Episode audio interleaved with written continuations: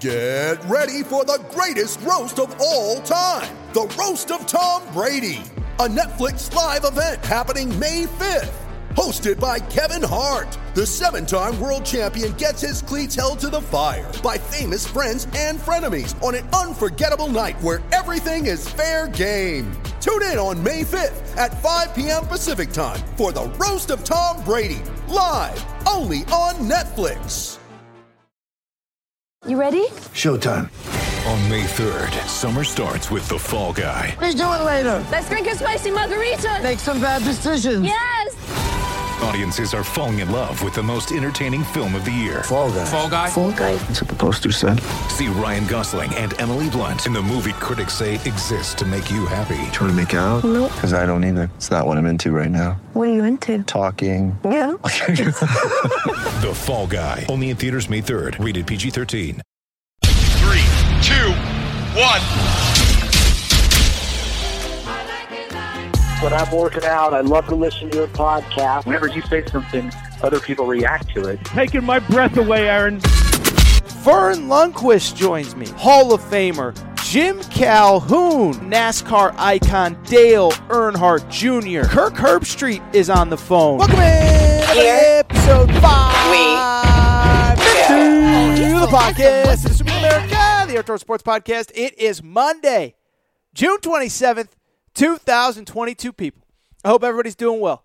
I hope everybody had a great first weekend of the summer. And I hope everybody's ready for a fun Monday episode of the Air Sports Podcast. I say it every week. We shouldn't have this much to talk about on a Monday in June, yet here we are. So obviously the basketball is behind us. If you missed Friday's episode, we did a ton on the NBA draft. Make sure to go back and listen. Today is mostly football, but we'll probably hit a little basketball at the end. Here's what we're going to do. We are three weeks away from SEC Media Days. College football is coming under 70 days until kickoff. And so, what I thought today would be fun last week we did 10 biggest storylines. Today, I want to hit on the seven biggest games from week one of the college football season. We're going to talk Ohio State, Notre Dame. We're going to talk Oregon versus Georgia. We're going to talk all these big games Clemson, Georgia Tech, Nebraska, Northwestern. So much good football in week one games that will have impact on the entire season. That's where we're going to start. From there, we're going to stick with college football. We got a little spicy meatball of a story out of Gainesville, Florida. Been a tough couple days for Billy Napier, the new head coach. Florida fans think that he might already be over his head. We'll talk about whether he is couple big recruiting losses over the last couple days. Uh, Billy Napier, we will discuss him. He had to uh, submit an open letter to his fans. I still believe, but I understand Florida's frustration. And then finally, we will wrap. We'll actually get to some basketball. Uh, anytime there is relevant basketball, we're going to talk about it. And there was some this weekend. Rob Dillingham, the number one point guard in the high school class of 2023, committed to Kentucky. I think this is huge for John Calipari and Layden Blocker, a top 25 prospect from the state of Arkansas, commits to Arkansas. So a lot of football to lead the show. And then from there, we will wrap with some college basketball because there was some relevant college basketball over the course of this weekend. With that said, let's get to the topic of the day. And the topic of the day, let me say this. Unless you love Major League Baseball, we have officially reached the slowest point of the sports calendar here over the next couple weeks just not very much going on. And from the college basketball basketball perspective, look, we talk a ton of basketball on this show, but there really ain't going to be all that much here over the next couple weeks, next couple months really until we get closer to the start of college basketball season. The season ended, portal ended, NBA draft stuff ended. There just isn't going to be much to talk about. And so, because of it, I do feel like now is a good time to start ramping up for college football. Now, I know it feels like college football is a lifetime away, but here's the deal. We are under 70 days until the first major Saturday of the college football season. Uh, this this past Saturday was 10 Saturdays until week one. And so what I want to do today is hit on the seven biggest storylines, or excuse me, the seven biggest games in week zero and week one of the college football season college football is first of all we got to just start talking college football because we got to get ready because the season is about to be here what i tried to do last week was hit on the biggest storylines today we'll hit on the biggest games but also i want to hit on the biggest games because college football might be the only sport that opening night really does matter. You look at, say, the NFL. If the Dallas Cowboys lose in week one to the Giants or the Eagles or the Broncos or whoever, their season isn't over. And it's not to say that any college football team season is over, but week one really does tell you a lot. And if you lose in week one, you fall behind the eight ball uh, in whatever goal it is, whether it is to make the playoff, uh, whether it is to to get to a major bowl game, whether it is to get bowl eligible. And so these week one games really do matter. And so, with that said, what I want to do, I want to go through right now the seven biggest games. And seven's a little bit of an arbitrary number, but I think there's seven really important ones in week zero or week one of the college football season. Let's get into it. Number seven. The seventh biggest game, in my opinion, is not actually in week one, it is actually in week zero. And if you follow college football, you know that the college football gods love us. And while that first Saturday, Labor Day weekend, is really the opening weekend of college football, we do get a couple big games on week zero, a weekend before. Last year we had Nebraska versus Illinois. We had UCLA versus Hawaii. This year, Nebraska is back for week zero after the disaster that was last year. They are playing Northwestern in Dublin. And when I tell you this is like low key one of the most important games of, uh, uh I don't want to say the season, but this one's really important. Week zero, this is the marquee game, and this is why it's important. For Northwestern's perspective, look, Northwestern's an awesome program. Pat Fitzgerald is great. They were disappointing last year, but they did, don't forget, they won the Big Ten two years ago, played Ohio State in the Big Ten championship game. But Nebraska, they are a completely different deal. And I don't know how much you remember about Nebraska last year. I think I mentioned it last week. They went 3 and 9 overall, but here's the catch. They go 3 and 9 but all nine losses are by nine points or less. Eight of the losses are by seven points or less. Here is some of Nebraska's scores from last season. They played Michigan State at Michigan State. Remember, Michigan State wins 11 games, goes to the Fiesta Bowl, beats Pitt. Nebraska loses by three in overtime. They lose by seven to Michigan, a team that made the college football playoff. They lose by nine to Ohio State, a team that won 11 games in the Rose Bowl. And oh, by the way, they were driving to take the lead with like four minutes left in that game. They lose by seven to Oklahoma, seven to Wisconsin, seven to Iowa. So they were right on the cusp every single game last year and they just couldn't get over the hump, finishing three and nine. It was historic how many. And I'm not. That's not like hyperbole. Like it was literally they were the first team ever to lose nine games by nine points or less, eight games by seven point seven points or less. And so I bring it up because the offseason and really the end of last season was very interesting for Scott Frost. He was brought back for another year despite zero bowl games and, and really zero mo- momentum simply because it was impossible not to watch that team and say, they're right on the cusp Let's give this guy another year to figure it out. Now, where it gets interesting is this is that he he first of all to his credit Scott Frost did kind of revamp the program in the offseason did very well in the portal all things considering they got Casey Thompson, former starting quarterback at Texas. He appears to have the inside track to be Nebraska's starting quarterback. Adrian Martinez has finally left Nebraska. Also got one of the elite defensive players in the portal, Ochaun Mathis from TCU, that was thought to go be going to Texas. He ends up in Nebraska instead. So Scott Frost did everything that you could in the offseason to really get this program back on track.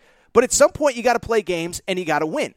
And so, why this one is important is because if you lose this one, it doesn't get any easier once the season starts. And it's not one of those like, if you lose this one, we kind of expect, oh, you'll bounce back next week and be fine. No, they have Oklahoma on the schedule. They have Michigan on the schedule. They obviously have the teams in the Big Ten West who are tough, Iowa and Wisconsin. And what is especially important with this game and with Scott Frost is the following. If you lose this game, Scott Frost, like I said, he got an extra, basically, he got another season. Everybody thought he was going to be fired at the end of last year but his buyout gets cut in half October 1st. So if you lose this game, you got Oklahoma in the end of the month, and there is a possibility this guy does not survive October if he does not win this game. So forget the season. Scott Frost, you got to win this game. Nebraska Northwestern, that is actually the game that headlines week zero of the college football season. Let's get to number six, and, and, and I think a very interesting one. We go from week zero to the final game of week one. Remember, week one is Labor Day weekend. We start games uh, on Thursday, Friday, Saturday, Sunday, and we play Monday night on Labor Day. And the game this year, Monday night on Labor Day, is Clemson playing Georgia Tech in Atlanta. Now, technically, this is a quote unquote neutral site game. It isn't on Georgia Tech's campus, it's instead at the Mercedes Benz Stadium where the Atlanta Falcons play. But this one to me is fascinating for all of the reasons that you already know what I'm about to say. Now, from Georgia Tech's perspective, I don't think there's very much interesting. I, I, feel bad for Geoff Collins, uh, their head coach, but I, he's in year four. It has not improved. His best player, Jahmyr Gibbs, transfers to Alabama. I think he's going to be out at the end of the year. But from Clemson's perspective, we talked about it last week in the biggest storylines. This is a program that needs to start building up momentum again. Last year was by no means a disaster. They finished 10 and 3, but by the standard for which Clemson has set in college football, it is we win the ACC, we go to the playoff and we compete for national championships. Last year they start 4 and 3, they lose opening night to Georgia. To their credit, they rallied at the end of the year, they won their final 6 games, but none of that matters if it doesn't bring momentum back into this season and get Clemson back to the top of the ACC competing for a college football playoff berth. Why week 1 is especially important? It's pretty straightforward. We get to see has Clemson improved? Was last year a weird thing where they didn't have the quarterback and there was too many injuries and they had a little bit of attrition? Or is this a declining program? And where I think it matters is and where we'll see it in week one is what I just said at the quarterback position.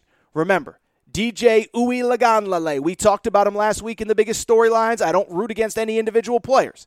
But this was a kid that last season completed 55% of his passes, nine touchdowns, 10 interceptions. And Dabo Swinney, to his credit, said all the right things this offseason. It's his job, blah, blah, blah, blah, blah. None of us believe him. The bottom line is this year, Clemson actually has help at the quarterback position in ways that they haven't in the past.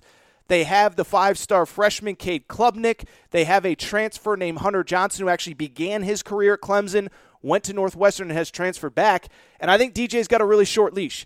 Doesn't mean that he's going to be pulled in this one. I think Clemson wins convincingly. But if he has those tendencies, if he plays the way that he did late last season and really throughout last season, Dabo's going to have a tough decision to make. And remember, say this about Dabo. You can criticize him for this, for that. When there's a tough decision to make a quarterback, if there's a better guy on the roster, he'll make that decision. Remember, Trevor Lawrence, Ke- Kelly Bryant, you remember that whole situation four or five years ago? Kelly Bryant's the starting quarterback, led Clemson to a playoff. Then they got this kid, Trevor Lawrence. In week four, uh, Dabo says, Yeah, I'm sorry, senior that's been with me for four years, but we're putting in the freshman. Could we see that again this year? I don't think it happens in week one. But I do think if DJ struggles, that call is going to start to happen. And it's also worth noting one other thing as well. What happens if Clemson absolutely blows this team out and Dabo puts in Cade Klubnik in, in, in mop up time and he looks awesome? all things to consider, Clemson Georgia Tech is that Monday night game, the final game of Labor Day weekend, and you talk about a fascinating game. That one is it. Number five, 7 p.m. Eastern, Saturday, opening Saturday of the college football season. This one is really interesting. This is one of the ones that I am looking forward to more than any. Utah, the defending Pac 12 champ. Remember, they went to the Rose Bowl and almost beat Ohio State, final score 48 45 in one of the all time classics. They travel to Florida and the swamp to face Billy Napier, the new Florida head coach, replacing Dan Mullen in his first game. And you talk about juicy storylines from both perspectives. This one is right up there amongst all of them. Here's why. First of all, from Utah's perspective, yes, they won the Pac 12. They did lose quite a bit on defense, but they bring back a lot of the offense that was really clicking late in the season. If you remember, Utah was basically a juggernaut at the end of last season. They played, um, you know, they obviously, as I said, they played in the Rose Bowl, but here were their final few weeks. Remember, they played Oregon at home late in the year. They win 38 to 7. They play Oregon in the Pac 12 championship game. They win 38 to 10. They go to the Rose Bowl against Ohio State and put up 45 points. So they bring back a ton on offense. But why this is important is because it's something I've talked about quite a bit. I mentioned a few weeks ago, kind of had a, a, a lunch kind of meeting, whatever, with, with somebody kind of pretty high up in the Pac 12, talked with another assistant coach late last week in the Pac 12. And while there's a new commissioner and there's new excitement and there's new this, there's new that, everybody in Pac 12 country, and as I think everybody listening knows this, I do in fact live in Pac 12 country. I live right outside Los Angeles. Everybody in Pac 12 country agrees. If we want national respect, we have to go win the games that matter on a national stage. And so Florida is by no means one of the best teams in the SEC this year. But if your best team in the Pac 12 cannot go to the swamp and not beat Florida, it's again, uh, nobody's going to like sit there and be like, oh, Utah's terrible. They're overrated. But Florida's probably the seventh, eighth, ninth best team in the SEC this year. If you can't go on the road and win as maybe the first or second best team in the Pac 12, I think there's a lot of people that are going to question is are we going to get another year without a real contender in the Pac 12 and how good and how deep is this league? From Florida's perspective, it's really important. And I'll say this we're going to talk about Billy Napier maybe a little bit later in this show. But Billy Napier, the new head coach at Florida, I like him. I, I, everything I've read, I know some people that have worked for him. They love him. They swear by him. Really organized, really detail oriented. I believe that he is going to be a major step up at Florida. But it has been a bad few weeks. He kind of publicly, there were a few players that essentially got cut from the team last week. Uh, he does this weird open letter thing where he apologizes to the fans and tells them to be patient. It's like, bro, it's year one. You don't need it. It's not even year one. It's the offseason heading into year one. You don't need to be apologizing for anything. Run the program the way you want to, do what you think is best. But you have that situation. The recruiting hasn't gone quite as well as Gators fans had hoped. And so for Billy Napier, I'll just say this the schedule for Florida is absolutely brutal. And if you lose this one, it's only going to get tougher. They play, uh, obviously, the normal schedule. They play Kentucky in week two in the swamp. They play at Tennessee by the end of September. You could potentially be looking at one and three, two and three by the end of September. And then you have two cross division games, LSU at home, and you, you draw Texas A&M this year, which is not an easy draw. So Florida, Billy Napier, um, you know, to, to, to calm the locals, I would certainly say that it would be important to win this game. When you need mealtime inspiration, it's worth shopping Kroger, where you'll find over 30,000 mouthwatering choices that excite your inner foodie. And no matter what tasty choice you make, you'll enjoy our everyday low prices, plus extra ways to save, like digital coupons worth over $600 each week. You can also save up to $1 off per gallon at the pump with fuel points. More savings and more inspiring flavors make shopping Kroger worth it every time. Kroger, fresh for everyone. Fuel restrictions apply. Judy was boring. Hello. Then Judy discovered ChumbaCasino.com. It's my little escape. Now Judy's the life of the party. Oh, baby, Mama's bringing home the bacon. Whoa, take it easy, Judy. The Chumba life is for everybody. So go to ChumbaCasino.com and play over 100 casino style games. Join today and play for free for your chance to redeem some serious prizes. ChumbaCasino.com. No purchase necessary. Void where prohibited by law. 18 plus terms and conditions apply. See website for details. With Lucky Land slots, you can get lucky just about anywhere. Dearly beloved, we are gathered here today to. Has anyone seen the bride and groom? Sorry, sorry, we're here. We were getting lucky in the limo and we lost track of time. No, Lucky Land Casino, with cash prizes that add up quicker than a guest registry. In that case, I pronounce you lucky.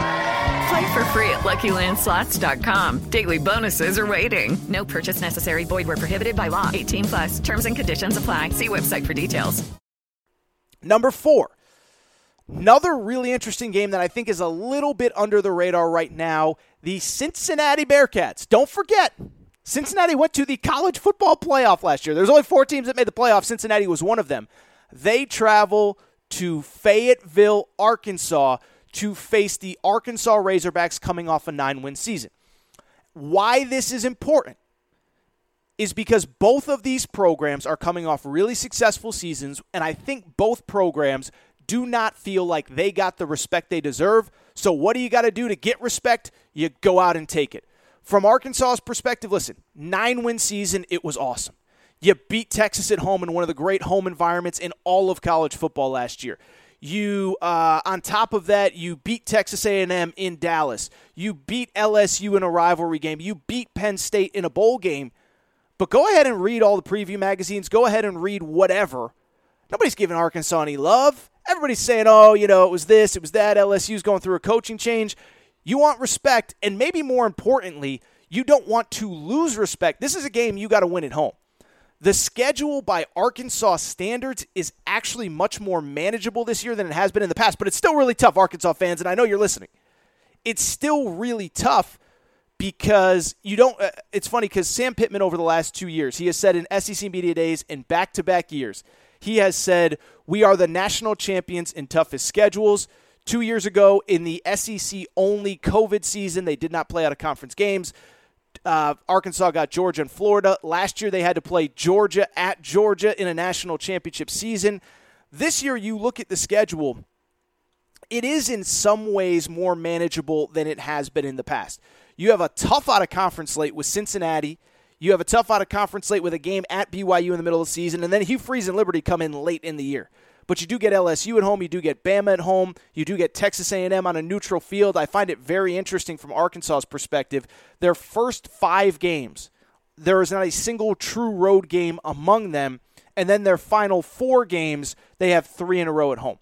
But the point is, if you're Arkansas, if you want respect, if you want to keep building on this, you got to take care of Cincinnati at home. And I think Cincinnati's the exact opposite perspective. Never forget that Cincinnati is a program that, yes, they're coming off a college football playoff appearance, but they're also a team that one year from now is headed to the Big 12. And so when it comes to the Cincinnati program at this particular moment in time, what I would say, I don't think most people really think like Cincinnati's a they, they lost a lot. If you remember, we talked about this after the NFL draft. These, I believe it was the second or third most draft picks from any school. Georgia was number one with 15. Cincinnati was number two in terms of draft picks uh, uh, uh, from the. I'm tripping over my own words here. Cincinnati's got me flustered. Cincinnati was the second most draft picks of any school in college football this year behind only Georgia. That is right. They had, I take that back, third behind Georgia and LSU. But they had more draft picks than Alabama. They had more draft picks than Florida, than Florida State, than Miami, than whoever. They lose a lot, but you're going to the Big 12 next year. You're going to be facing teams like Arkansas quite a bit on the schedule going forward. And if you get embarrassed at home, it's or on the road, excuse me, it's probably not a great sign about how ready you are for the Big 12 a year from now. Let's keep it going. Top three, three biggest games left on the Indy College football schedule in terms of biggest games going into week one. These are the biggest week one games and week zero games of the college football season. Number three, it's the big one. This is the biggest one from a you know marquee brand name perspective, but in some ways, I, I, I don't know really how interesting it is. I think it's either really interesting or not interesting at all. That is Notre Dame opening up at Ohio State. Why it's obviously interesting? Game one of the Marcus Freeman era. I know by technicality he coached the bowl game, but I think we all kind of look at this as the beginning of Marcus Freeman as the face of Notre Dame football, facing his alma mater. His alma mater, by the way, who he kind of talked a little bit of trash about a few weeks ago when he was talking about this game and he said, Oh, you know, our, our, academics are different at Notre Dame than Ohio State. Obviously, upset Ohio State fans. I don't blame you, Ohio State fans. But this one's big, but it's not big. And here's why I, I, I don't know how big it is. I don't know how big it is because I don't think most people really think that Notre Dame is going to go into Columbus and get a victory. And so if this game goes down the way that we think it does, it's about a 14, 14 and a half point spread right now. If this is Ohio State 34, Notre Dame 14, I don't really know how much that we learn about either of these teams. But where it gets interesting, what happens if it's close? What happens if Notre Dame pulls off the upset? That's where it gets really interesting to me for a couple reasons. One, if Notre Dame pulls off the upset or even keeps it close, I do think Buckeyes fans are concerned. Remember, Ohio State is coming off a disappointing end to last season. You lose to Michigan. You don't win the Big Ten for the first time in forever. You go to the Rose Bowl. That's great for Buckeye fans. But that is not where you want it to be. You want to be in the college football playoff competing against Alabama, Georgia, etc., not playing against Utah in the Rose Bowl. Well, if this game's close, it means one of two things. The offense isn't nearly as good as we thought it was, or probably more realistically, the defense, led by new defensive coordinator Jim Knowles, who came from Oklahoma State, maybe that defense isn't quite as good as we thought it was.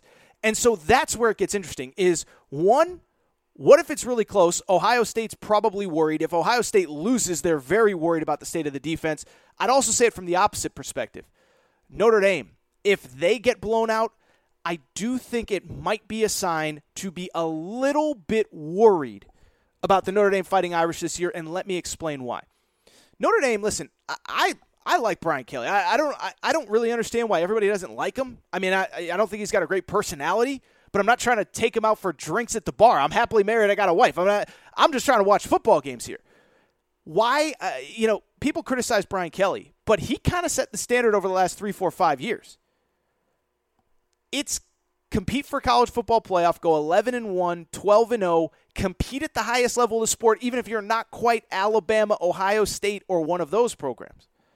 Well, if Ohio State wins this game in dominant fashion and Notre Dame has to go back to South Bend with its tail between its legs, I do think it sets up for an interesting year with Notre Dame. Now, I think Marcus Freeman was the right hire. He's the guy that I would have gone with in that moment in time, of course, assuming that Luke Fickell wasn't coming, which he wasn't. Where I'd be concerned, though, is this. Notre Dame has a very tough schedule this year by Notre Dame standards, and I do think those of you who say that Notre Dame's schedule is kind of eh most years, I kind of agree with you. Well, this year, it's no joke. They open at Ohio State. By the end of September, they do play at North Carolina, which I think will be improved this year. After that, they play uh, they, they, they play BYU on a neutral field. They play Clemson late in the year, and they play at USC late in the season. So let me just kind of contextualize that again. Open versus at, at Ohio State. Clemson in the middle of the season at home, close at USC with North Carolina, BYU, and a couple other tough games on the schedule. I'm not saying it's Auburn in the SEC West here, but what I am saying is it's tougher by comparison than previous years and if Marcus Freeman starts his first year 8 and 4, there's going to be questions over whether Brian Kelly was the right guy, whether Marcus Freeman was ready for the job, whatever. So you want to get off on the right foot if you're Ohio State. Quickly, let's get to the top 2. The second one, I think you could have had it a little bit lower down the list, whatever. It's my list. I am super intrigued by Georgia versus Oregon in Atlanta on that first Saturday in college football. And this is another one kind of like Ohio State Notre Dame, right? If this goes exactly as planned, then I don't really know that there's going to be much to talk about coming out of this one. Georgia's about a 17 point favorite. They're playing Oregon. Oregon, of course, new head coach Dan Lanning.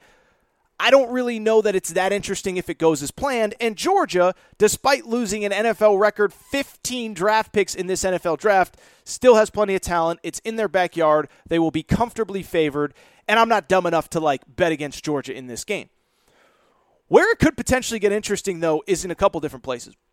Again, like Ohio State Notre Dame, if it's close, if Georgia somehow loses, think about what the narratives are coming out of those out of that game. Well, Georgia got lucky last year. Georgia really can't win with Stetson Bennett. If all those injuries don't happen to Alabama, Georgia doesn't beat Alabama last year and it's just another year of whatever. That's what people are going to be talking about if they somehow lose to to Oregon. And even if they don't, even if it's close, even if it's competitive, I think Georgia fans would be a little bit worried knowing what's ahead in the SEC, even though Oregon probably might be actually maybe maybe the best team on, on Georgia's regular season schedule this year. Which brings me to Oregon.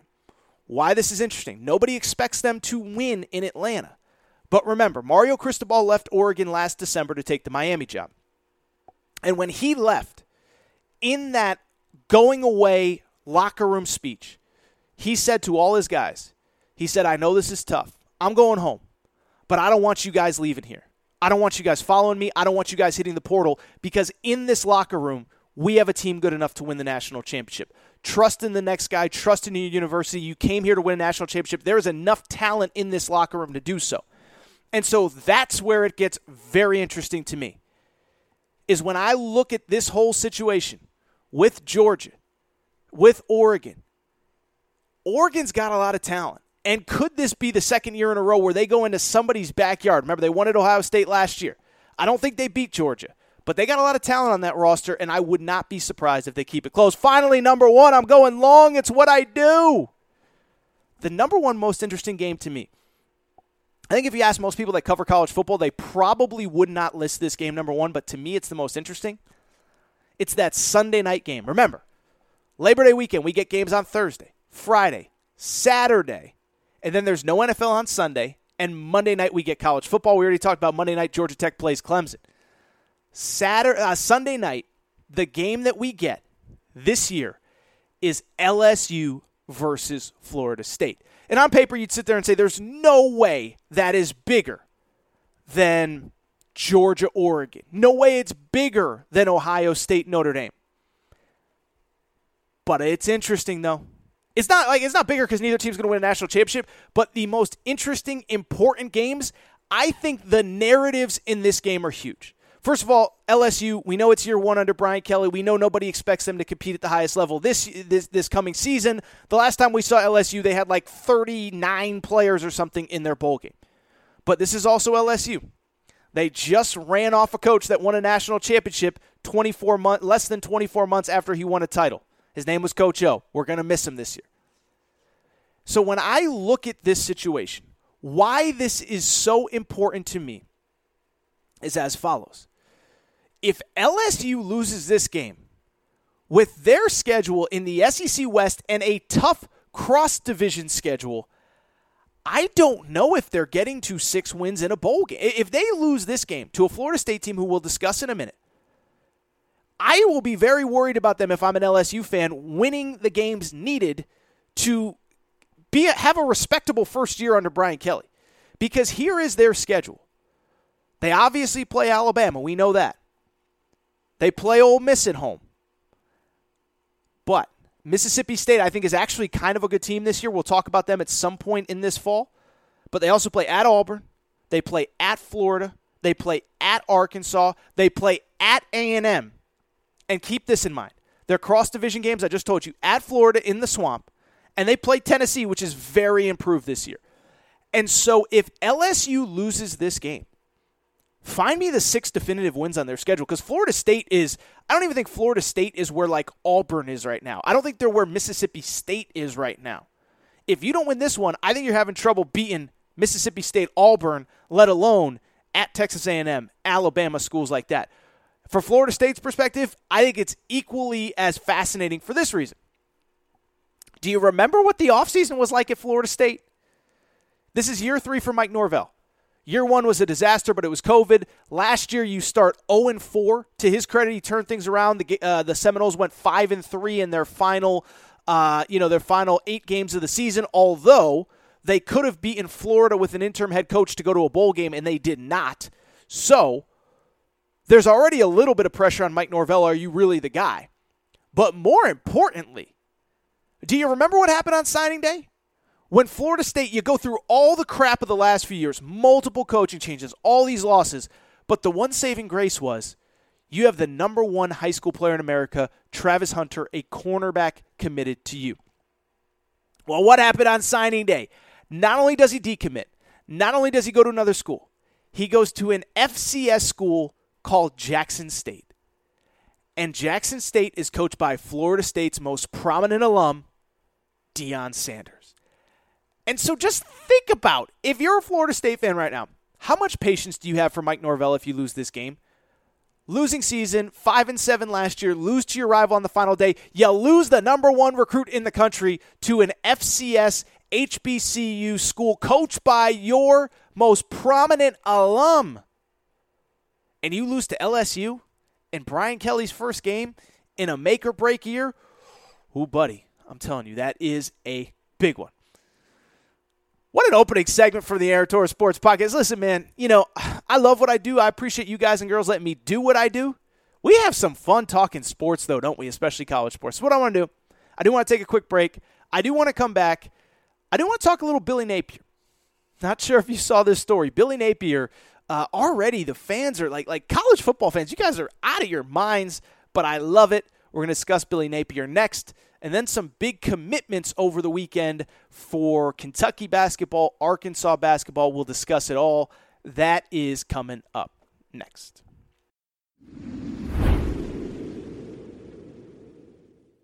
All right, everybody. I am back. Good to be back. Good to be back. Uh, want to continue the conversation on college football. As I said, college basketball, really the basketball conversations are starting to really die down a little bit. Uh, but we will have some basketball at the end of the show. Kentucky picks up a much needed five star commit in Rob Dillingham. Arkansas, a nice four star commit in Layden Blocker. We'll discuss that at the end of the show. I do want to stick with college football, though, because there's a few reasons why. One, as I said to lead the show, we're now like three weeks away from SEC Media Days, people. It is coming. It is almost here. And once Media Days hits, it is full speed ahead. But I'm not just talking college football for the sake of it. There's actually a very interesting story going on with one first year head coach that I've really never seen before. College football fans, I just said it before the break. you guys and girls are crazy, and I include uh, whatever. I love college football. Fans are crazy, and I have seen fans flip on coaches pretty quick. I don't know that I've ever seen fans flip on a coach before he has ever coached a game. Only that's exactly what's happening with one head coach. So let's get into it. Obviously, we're coming off a historic uh, coaching carousel last November, December, and January. But what I would say about all of the changes, which we've talked about on this show nonstop really since these jobs started opening last September, October with USC and LSU, for the most part, I, I, think most of the hires have actually worked out pretty well. And not only worked out pretty well, but but the new coaches have really given their fans a reason for excitement early on. Marcus Freeman, Notre Dame. We just talked about Notre Dame's going to have a pretty tough schedule this year. I think it's going to be hard to maintain that 11 12 win regular season kind of uh, situation that Brian Kelly has put them in. But Marcus Freeman right now has the number one recruiting class in the country in 2023.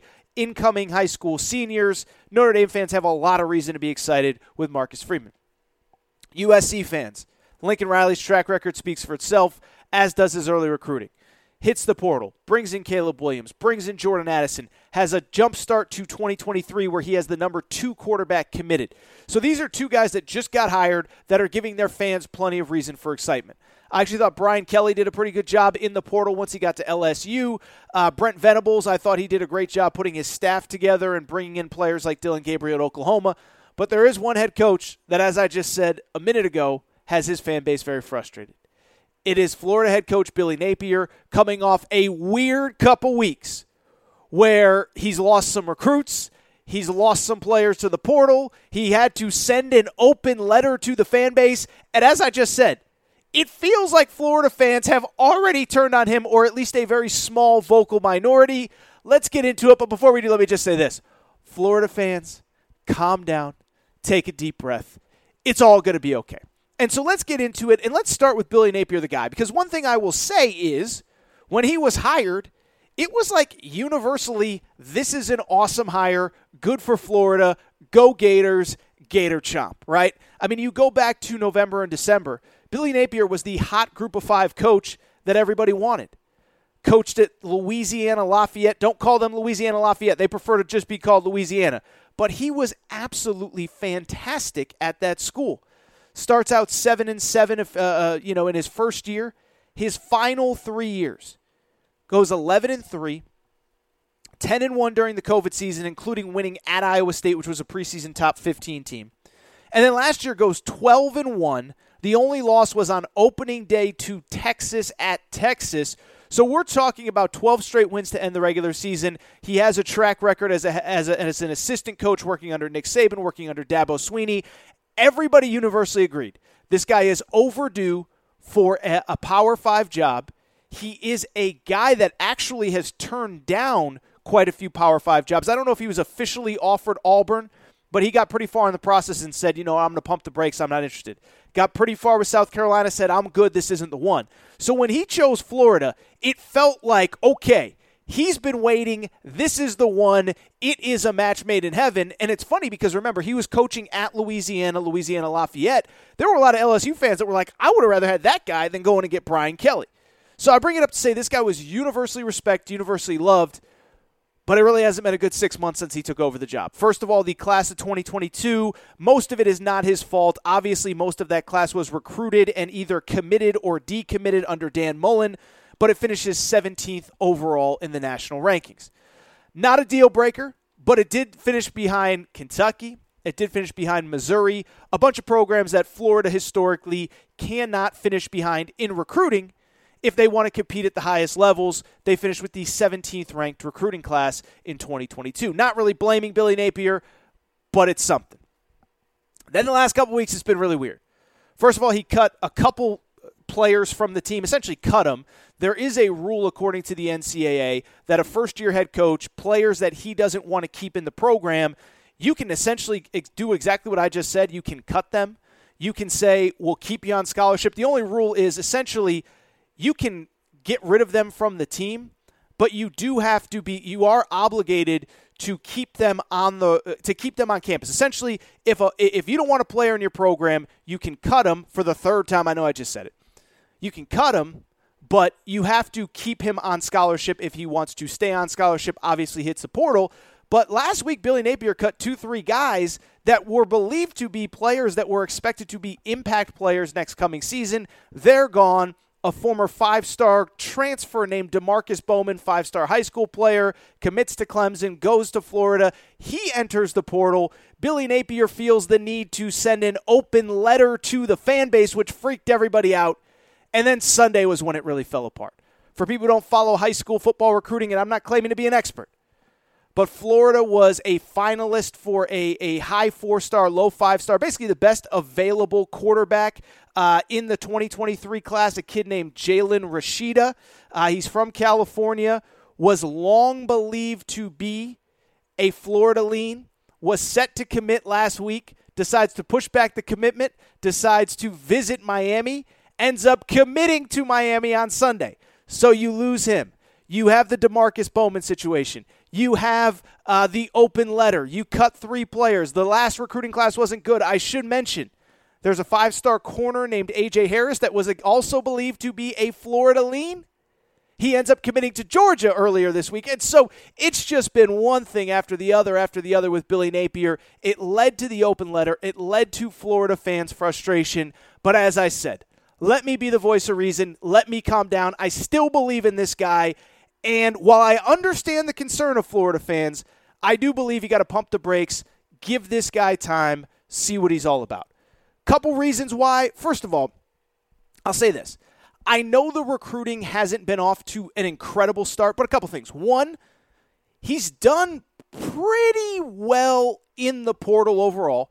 Just got Ricky Pearsall, a wide receiver from Arizona State. Uh, he was Arizona State's leading receiver last year. Really talented player. I think he's going to have an instant impact in the SEC. Got Jack Miller as a backup quarterback. Really talented. Played at Ohio State and did get some wins on signing day last year uh, as the head coach of the Florida Gators, including Kamari Wilson, a five star safety from the state of Florida. Uh, played at IMG Academy was uh, was believed to, I believe it was Georgia that he was maybe going to. Instead, ends up in Florida. So it's not as though the guy can't recruit at all. The other thing I would say: don't ever let the first recruiting class, which is far from being done, by the way, determine how you feel as a head coach. And I think getting off to a fast start is important, right? It's not a be all end all though. Tom Herman had a top five class his first year as the head coach at Texas, his first full cycle after he got hired. How'd that work out for him? Clay Helton had a top 10 class when he was hired. First full year as the head coach. How'd that work out for him? So it's not as though one that he can't recruit at all. He's already gotten some big recruiting wins, and it's not as though um, other coaches that have had early success. It doesn't mean that it's a be all end all to immediate success. It certainly helps. You need good players. It's about the X, uh, the Jimmys and the Joes, not the X's and the O's. But that's not all. The other thing that I would consider, a few other things, as a matter of fact. One, Billy Napier has had some very interesting comments about NIL over the last couple weeks, and I'm not going to spend too much time talking about them, but it appears as though maybe he is not competing on a level playing field with some other schools. You know my policy on NIL. Because we don't know exactly what's going on, I don't accuse other schools of doing other things unless it's super egregious, like Louisville the other day. But you lose a five star quarterback to, to Miami after what John Ruiz did with the basketball player Nigel Pack, I think we all kind of have our suspicions as to what's going on, especially because Billy Napier said, hey, we're a little behind the eight ball. In the open letter, he said, we have a chance to do something special at Florida with our alumni base in the NIL space. Let's get that thing going. So I think that's a factor as well. I also think it should be mentioned. It's a factor that the program that he inherited under Dan Mullen was kind of a mess, right? Yeah, I know Dan Mullen had success on the field, but I think we also understand er, early in his, his time, Dan Mullen had success on the field. But I think what we also realize with Dan Mullen is that it completely fell apart really quick. First couple years, 10 and 3, 11 and 2. The COVID year, 8 and 4. But as we all remember, he lost the last 3 games of that season. One, the LSU game when Marco Wilson threw a shoe. He loses the SEC championship game and then he gets smoked in the Cotton Bowl and starts making excuses. Well, you know, this isn't even doesn't even matter. We're we st- we're looking ahead to 2021. Well, just one problem. 2021 was a disaster for Dan Mullen too. Goes five and six before he's fired. loses to Missouri, loses to Kentucky, loses to South Carolina. The discipline is a mess. That is what Billy Napier inherited, and it is going to take time to clean things up. Now, I understand that this is 2022. I understand we live in the portal world. I understand that there's no five year plans in the SEC. But the final point on Billy Napier I would make is this the day he was hired, everybody universally loved to hire, and you have to trust that this guy that everybody loved four or five months ago is the guy that you got. The one thing that Billy Napier is known for is structure, discipline, accountability. I know that's not one thing, but they're all kind of the same thing. Structure, accountability, discipline, um, and infrastructure that's in place. I mean, the, the, the stories on Billy Napier, his organization, attention to detail are legendary. Legendary, okay? First of all, there, there, there's stories about how everything down to when he got to Florida that he changed everything from meals, weightlifting, this, that, to where the players can park. That's how detail oriented he is. He's got one of the biggest coaching staffs in college football. And at the F, uh, not the FCS level, excuse me, the, the group of five level at Louisiana, he had this incredibly big staff. People would come in and they'd be blown away by not only how many people he had working under him, but how he knew, how every person knew their responsibility on a day to day, minute to minute, moment to moment basis. And so this is all long winded, but it's my way of saying you brought him in for the structure. You brought him in for the discipline. You brought him in because he's not going to cut any corners. So now that he's not cutting any corners, you can't be mad. I know you lost a, a four to five star recruit on Sunday. I understand the frustration. But if you believe this guy was the guy six months ago, and you believed he needed to clean up the program. Well, this is what happens. One, you win and lose some in recruiting. And two, and this is very important, not only do you win and lose some in recruiting, but when you come in as a new head coach, sometimes the first thing you got to do is get rid of some of the people that were in the program. So I'm not saying you shouldn't be worried, Florida fans. And I'm not saying it's going to be easy for Billy Napier in year one either. We just talked about the, the toughest schedules or the biggest, excuse me, the biggest week one games. Florida with Utah is right there.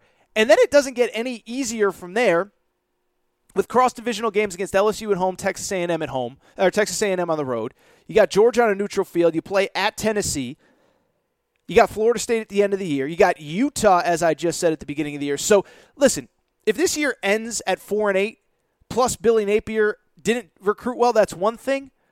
But how about we give him till at least like give him till at least September? Florida fans, I understand your frustration. I'm not trying to belittle how some of you feel but you hired this guy because of discipline, accountability, and all sorts of stuff like that.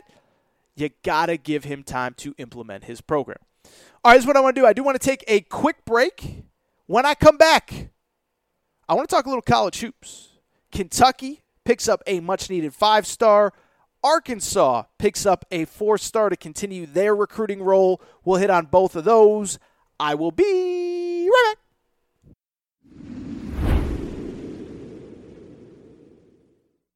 All right, everybody. I am back. Good to be back. Good to be back. Final segment of the show. So good to be back. Do want to wrap with a little bit of hoops because here's the thing, right? Obviously, over the last couple months, we've talked a ton of hoops on the Aaron Torres Sports Podcast, but there isn't going to be very much going forward. Rosters are set, transfer portal is done, Kansas is the reigning national champions. NBA draft was this past week. We had a lot of basketball last week. I just don't know how much there is going to be to talk about over the next couple months. Now, I should mention if you love recruiting, pay attention because these next few months will be interesting and we'll cover the recruiting stories as necessary. But for people who don't know, this time of year is when we really start to see a lot of movement in recruiting. The early spring is really when coaches are kind of evaluating the players that they want, the players that they like, all that good stuff. The middle to the end of the summer is when things ramp up. You start to see some commitments. Now, some kids are going to take until the fall, some kids are going to take until the spring. But we're going to see a lot of big commitments over the next few weeks. Uh, and we got quite a few actually over the course of this weekend. One top 10 kid, uh, Matas Buzelis actually committed to the G League Ignite program. I'll probably talk about G League Ignite on Fridays where Aaron was right, where Aaron was wrong. I upset some people over there, but G League Ignite, credit to them, they got a five star kid. But on top of that, we had two marquee commitments in terms of the class of 2023, kids that are going to be seniors this coming fall. that are going to have impact on college basketball in the 2023 2024 season. And so I want to talk about both now. Now, I will say with each of these players, I did do an individual breakdown on YouTube. If you're not following on YouTube, uh, make sure to subscribe to the YouTube channel. But essentially, what I'm trying to tell you is two big commitments. Let's get into each, and it'll be a little bit more abbreviated than it was on YouTube. But let's start with the first one. It came on Friday night.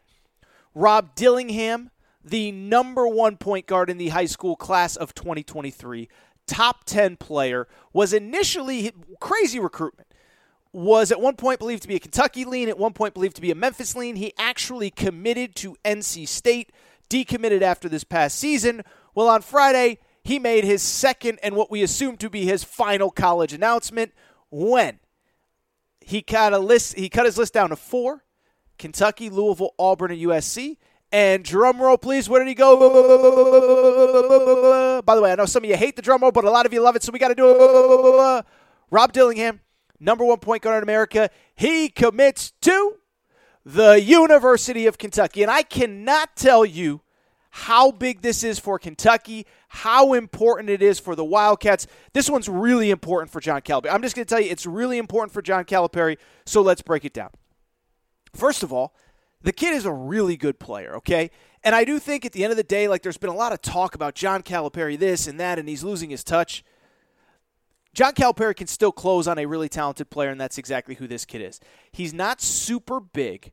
He's not super like bulky and strong. He's about six foot one, six foot two, about 165, 170 pounds. But this kid is a walking bucket and a walking highlight.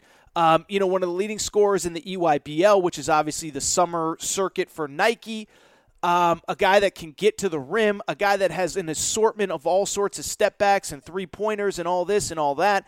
And so I know there's been some frustration with Kentucky fans about not only the style of play, but the entertainment value that comes with their team. Now, I don't think you could really complain this past year, but if you're looking for entertaining, this kid is going to be it. And more importantly, he's a really good player. It's not just that he's hoisting up 38 foot threes and trying to dunk from the foul line. He is a really good player, the number one high school point guard in America, and a guy that is the entertainment value is through the roof. I think equally of importance. I think he's the first real big time point guard that Kentucky has had in a while. And to me, that's important for, for two reasons.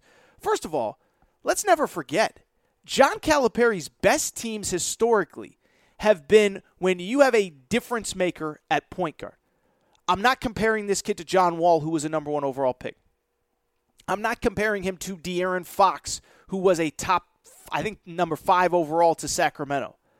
But John Calipari's best teams, the ones that have been in position to win at the highest level, for the most part, have a point guard that can beat you off the dribble, make plays at the rim, and that's who this guy is.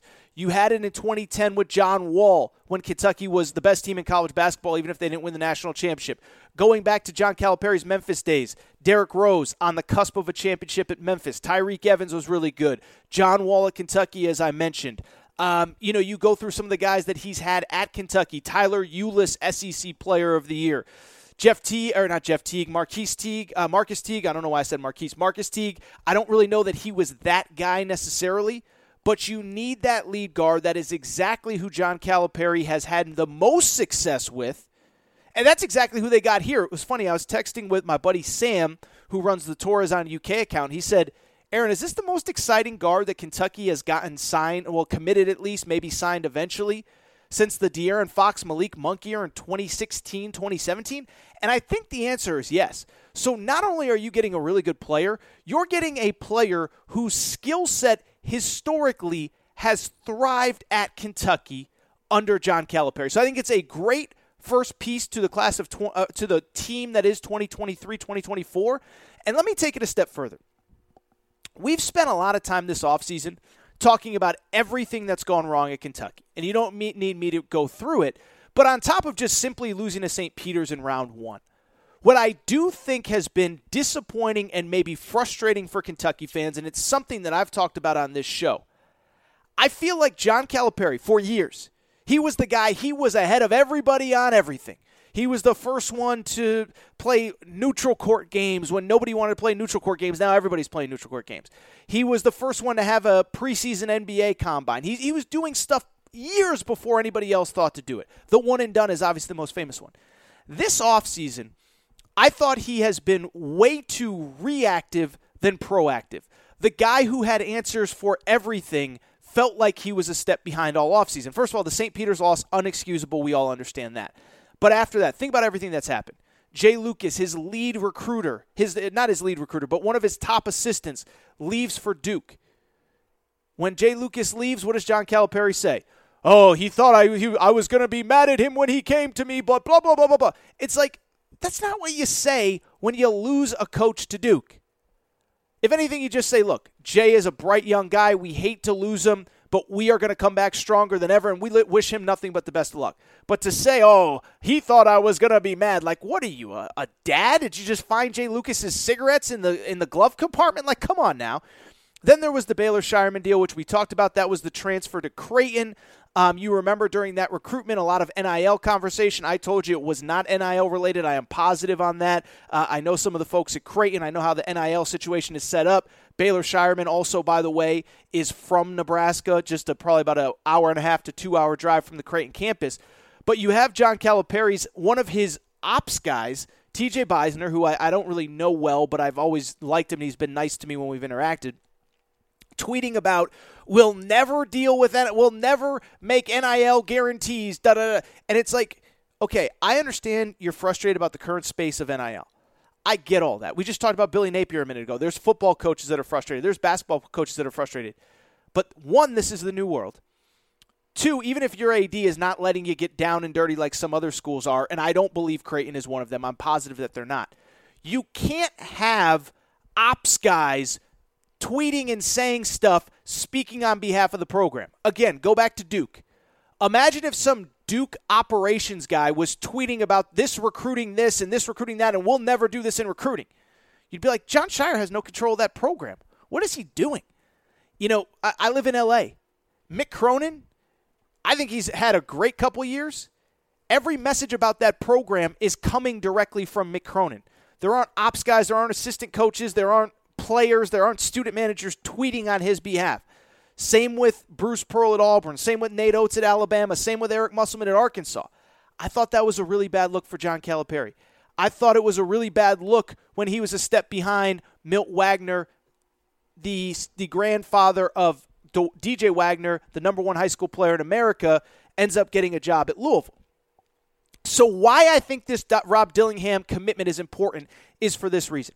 I believe that this is the first time all offseason that John Calipari has been reactive to something or, or proactive rather than reactive. What do, what do I mean? The DJ Wagner thing is something I've gone over on this show two, three, four times.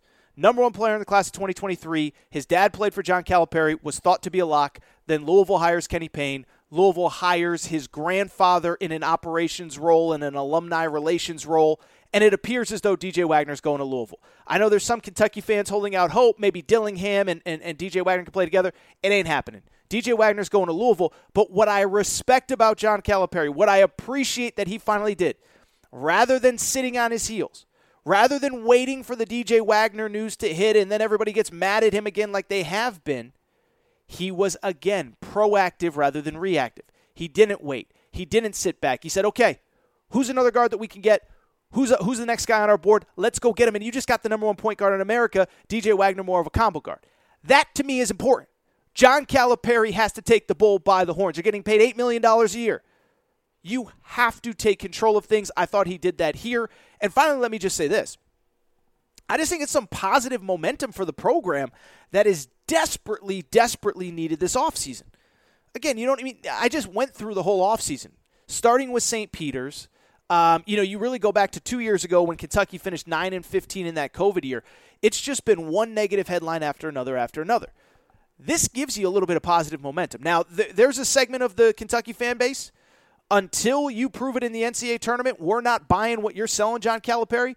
But I'll tell you, I, I really do think, and I, I'll say this I really do think that Kentucky's probably not in as bad a shape as a program as a lot of people think. NCAA tournament upsets happen. I'm not excusing it, whatever. But at the same time, this program is returning a National Player of the Year, a point guard who led the SEC in assists, Sahvir Wheeler, and I know he's not a perfect point guard. but Sahvir Wheeler, CJ Frederick, Antonio Reeves are really good. Cason Wallace, I believe, is going to be a top 10 pick next year. By the way, if you missed it on the Aaron Torres Podcast YouTube channel, I went ahead and talked the next, the top prospects in the 2023 class. I think Cason Wallace is that guy. And so I don't believe things are nearly as bleak at Kentucky as people make it out to be. I believe you have a top 10 team headlined by the National Player of the Year in 2022, 2023, maybe top five, depending on how the pollsters feel. But you needed some offseason momentum. You got your first commit in 2023, Reed Sheppard, the son of Jeff Sheppard. You needed some buzz. You get it in Rob Dillingham, and I'll just tell you, I think this is an important commitment. I give John Calipari credit. He was re- proactive instead of reactive. Great second piece for the class of 2023. And I believe Kentucky will get it. Listen, as long as John Calipari's there, every year you're going to enter a season with a chance to win it all. And these two pieces, Rob Dillingham and Reed Sheppard, are a great first start, and we'll figure out who is surrounding them in 2023 2024. Finally, I do want to wrap another piece of news. Layden Blocker, really interesting player. So Layden Blocker's from Little uh, from the Arkansas area, I believe Little Rock. Played last year at Sunrise Christian Academy. Top 30 player who is ascending. I was talking to my buddy Jackson Collier, who covers Arkansas on Saturday in the lead up to this commitment, and he said, "Look, if you look at all the advanced numbers out of AAU, he's been better than the ranking reflects. And I believe, and I don't want to speak for Jackson, but Jackson basically said he's going to move up the recruiting rankings. I, have obviously watched some film on this kid. I do not believe I've seen him in person, but I believe very much what Jackson said is that this kid is on the way up. Anyway, Layden Blocker, about a six-three guard, Sunrise Christian, originally from Arkansas. And on Saturday, he makes his college commitment. Drum roll, please. Like Travis Barker there. Kourtney Kardashian's husband, the drummer. Layden Blocker commits to the Arkansas Razorbacks. Another nice pickup for the SEC. And another great pickup for Eric Musselman in Arkansas, which I believe right now, and, and this was what I really talked about on YouTube, maybe the hottest brand in basketball recruiting. There, there, there are schools that are recruiting at an elite level Gonzaga, UCLA, Kentucky, Duke. But in terms of a, an ascending brand, I don't know that there's anything quite like Arkansas. First of all, let's let's go through the Layden Blocker thing like we just did with Rob Dillingham. Six foot three guard, combo kid, and I'll just tell you, uh, I said this in the YouTube video. You know, everybody in life has a type, right? You know, I, I was just uh, on a bachelor party with some buddies. We were all responsible. We didn't do anything that would get us in trouble when we went back home. But you know that everybody's got a type, and when you see this guy look, checking this out and that, the point I'm trying to make, I'm getting off subject, getting inappropriate. I apologize. The point I'm trying to make, we all have a type in life. And Eric Musselman on the basketball court, he's certainly got a type. You got to be athletic, you got to be quick twitch, you got to compete on both ends of the floor. It's funny, uh, Eric Musselman a few times this summer has tweeted at our Torres on the Hogs account, and he said, you know, a couple of our guys, Jordan Walsh, one of his freshmen, is a violent defender. That is what Eric Musselman expects. Quick twitch, co- competitive, and you play hard on both ends of the floor. That's who Layden Blocker is. I really enjoyed watching him on film. I have not seen him in person, but super quick twitch, jumps passing lanes, competes, attacks the rim. That's exactly who Arkansas is getting. He is their first commit for 2023. But I'll tell you this what did I just say a second ago? The hottest recruiting brand in college basketball right now, I believe, is Arkansas. A program that is very much on the rise. A program that I think what's important with Arkansas is this. This is now their, if he is the first piece to what is likely another top 10 class, this is now three out of four years that Eric Musselman has cleaned up in recruiting. His first full class in 2020, that was the year he signed Moses Moody, who obviously is now an NBA champion. Jaylin Williams was just drafted by the Oklahoma City Thunder. Devo Davis is still on the team. That was a top 10 class nationally. 2021, he went more transfer portal. The 2022 class that had just arrived on campus to play next season, number two in the country, three McDonald's All Americans, six top 100 players. And now you get another top 25, top 30 kid to start 2023. He is off to a fast start. And like I said, I just don't know how many programs outside of really Duke that are recruiting at this level that that that that Eric Musselman is right now at Arkansas. Finally, what I would say is I really do think it sets up Arkansas to have another elite team going into next year. And what I just say about Kentucky with John Calipari, as long as John Calipari's at Kentucky, you can criticize this and talk about that, and I wish he did this and the style of play. When you have John Calipari, he's gonna by by by the end of May into June, he's gonna have a team good enough to win the national championship, and that's kind of where we're now at with Arkansas. We know about the buzz about Arkansas coming into 2022, 2023. I have them ranked number two in the country, or number three maybe, behind North Carolina and Houston. So they're going to be great this year. And these are two great building blocks. This is a great building block, excuse me, to start looking ahead to 2023. What I think will be interesting about 2023 2024, you have your four star, five star, fringe five star guard. But like I said, in 2022, they signed six top 100 players. And thank God I'm not on video because I just held up seven fingers when I said six. Don't judge me. But six top 100 players, they're not all going to be one and dones. And so the question now is if two or three of them, and I think we all think Nick Smith Jr., Anthony Black, and probably Jordan Walsh are going to be one and dones. There's still three top 100 players that you start thinking about what the roster will look like in 2023 2024. Well, here's who's left Derrian Ford, 6364 guard who actually won the Arkansas High School Player of the Year this past year. Uh, I saw him in person the other day, or a few, uh, about a year ago at the Pangos All American Camp. Kid's a hooper, man. Lefty, competes, plays hard. What did I say about an Eric Musselman type? You have Barry Dunning Jr., six foot six, who was the Alabama High School Player of the Year. You have Joseph Pinion, six foot five forward, three point shooter, also from Arkansas. So you now have, forget what happens in the portal. Forget what happens if you keep a couple of these guys for an extra year or two, which I think Arkansas will. They just brought in four, five transfers. They're not going to lose all of them after one year. So think about the fact that you're probably going to have one or two of those guys back. I think Trevon Brazile is a player who could break out, but not enough where he goes to the NBA. Same with Jalen Graham, who was all Pac-12 at Arizona State. Then you have three top 100 players in Joseph Pinion, in Barry Dunning, and in Derrian Ford. And you now have a great start to the 2023 class with Layden Blocker. So if you missed any of that, uh, also on YouTube, uh, breakdowns are available of Dillingham and Layden Blocker. But big weekend in recruiting, and just pay attention. It ain't slowing down anytime soon. This thing is just getting started in terms of recruiting. All right, with that said, I do think it is time for me to get out of here. What an episode of the Aaron Torres Sports Podcast. They say you can't do a college sports podcast in late June. They're idiots. All of them. All the haters that said Torres can't do it. He can't put together an hour of good content. Who's laughing now, Grandma? No, I'm just kidding. I don't know who. I don't even know who's criticizing me. But first of all, I hope everybody's doing well. We'll be on a normal schedule this week. Obviously, next Monday is July 4th. Probably two episodes that week. So we got stuff going. We got what do they say? That We got irons in the fire. That's what we do on the Aaron Torres podcast. Thank you guys for your support. June is trending to be um, significantly up from last year. May and April were significantly up. Basically, every month this year has been significantly up from last year. June is expected to be the same as we close out the month. Before we get out of here, I want to make sure if you're not subscribed, please make sure to do so. Apple, Spotify, Amazon Music, Google Music. Tell a friend, tag a friend, be a friend to AT. That's what we do on this show. I should mention, by the way, also, many of you picked up the college football betting show with Aaron Torres. Uh, that show's coming back. We're going to start episodes probably right after July 4th, kind of doing some breakdowns of some of the, um, you know, some of the big things going on in the world of college football. We'll probably start by conference previews or, or over under win totals. And so if you're not subscribed to that show, I really do encourage you to do so. That show is also on Apple, Spotify, Amazon Music, whatever. But again, um, yeah, college football betting with Aaron Torres. Make sure you're subscribed to that as well. Uh, make sure you're following on social media at Aaron underscore Torres on Twitter, at Aaron Torres Pod on Instagram, Aaron Torres Podcast Questions at gmail.com.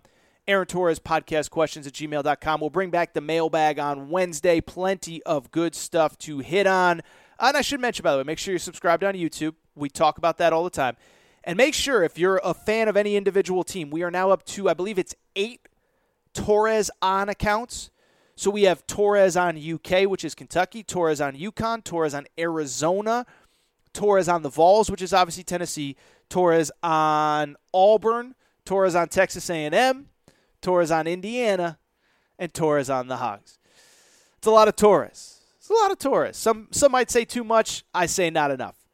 Before we get out of here, thank you again. Appreciate everybody's support. Uh, we'll be back Wednesday. Fun episode of the Aaron Torres Sports Podcast. I'm telling you what, man. I'm starting to gear up for college football. The kid is hyped. We should. We by the way, we got some fun stuff coming up as well. We got some fun stuff coming up as well uh, for Aaron Torres Media. Some new podcasts. I'm just really excited about the future of this show and of what we're doing at AT Media. With that said, it's time for me to go. Shout out to Torrent Craig. Shout out to Rachel, who hates my voice. Shout out to JJ Redick, you F head. Why'd you block me? I'll be back on Wednesday. New episode of the Aaron Torres Sports Podcast. Appreciate everybody's support. Take care now. Bye bye then. Hello, it is Ryan, and we could all use an extra bright spot in our day, couldn't we? Just to make up for things like sitting in traffic, doing the dishes, counting your steps, you know, all the mundane stuff. That is why I'm such a big fan of Chumba Casino. Chumba Casino has all your favorite social casino style games that you can play for free anytime, anywhere with daily bonuses. That should brighten your day a little. Actually, a lot. So sign up now at chumbacasino.com. That's chumbacasino.com. No purchase necessary. VGW Group. Void were prohibited by law. See terms and conditions. 18 plus. Step into the world of power, loyalty, and luck. I'm gonna make him an offer he can't refuse. With family, cannolis, and spins mean everything. Now, you wanna get mixed up in the family business. Introducing The Godfather at ChumbaCasino.com. Test your luck in the shadowy world of The Godfather slot. Someday, I will call upon you to do a service for me. Play The Godfather now at ChumbaCasino.com. Welcome to the family. No purchase necessary. VGW Group. Void where prohibited by law. 18 plus. Terms and conditions apply.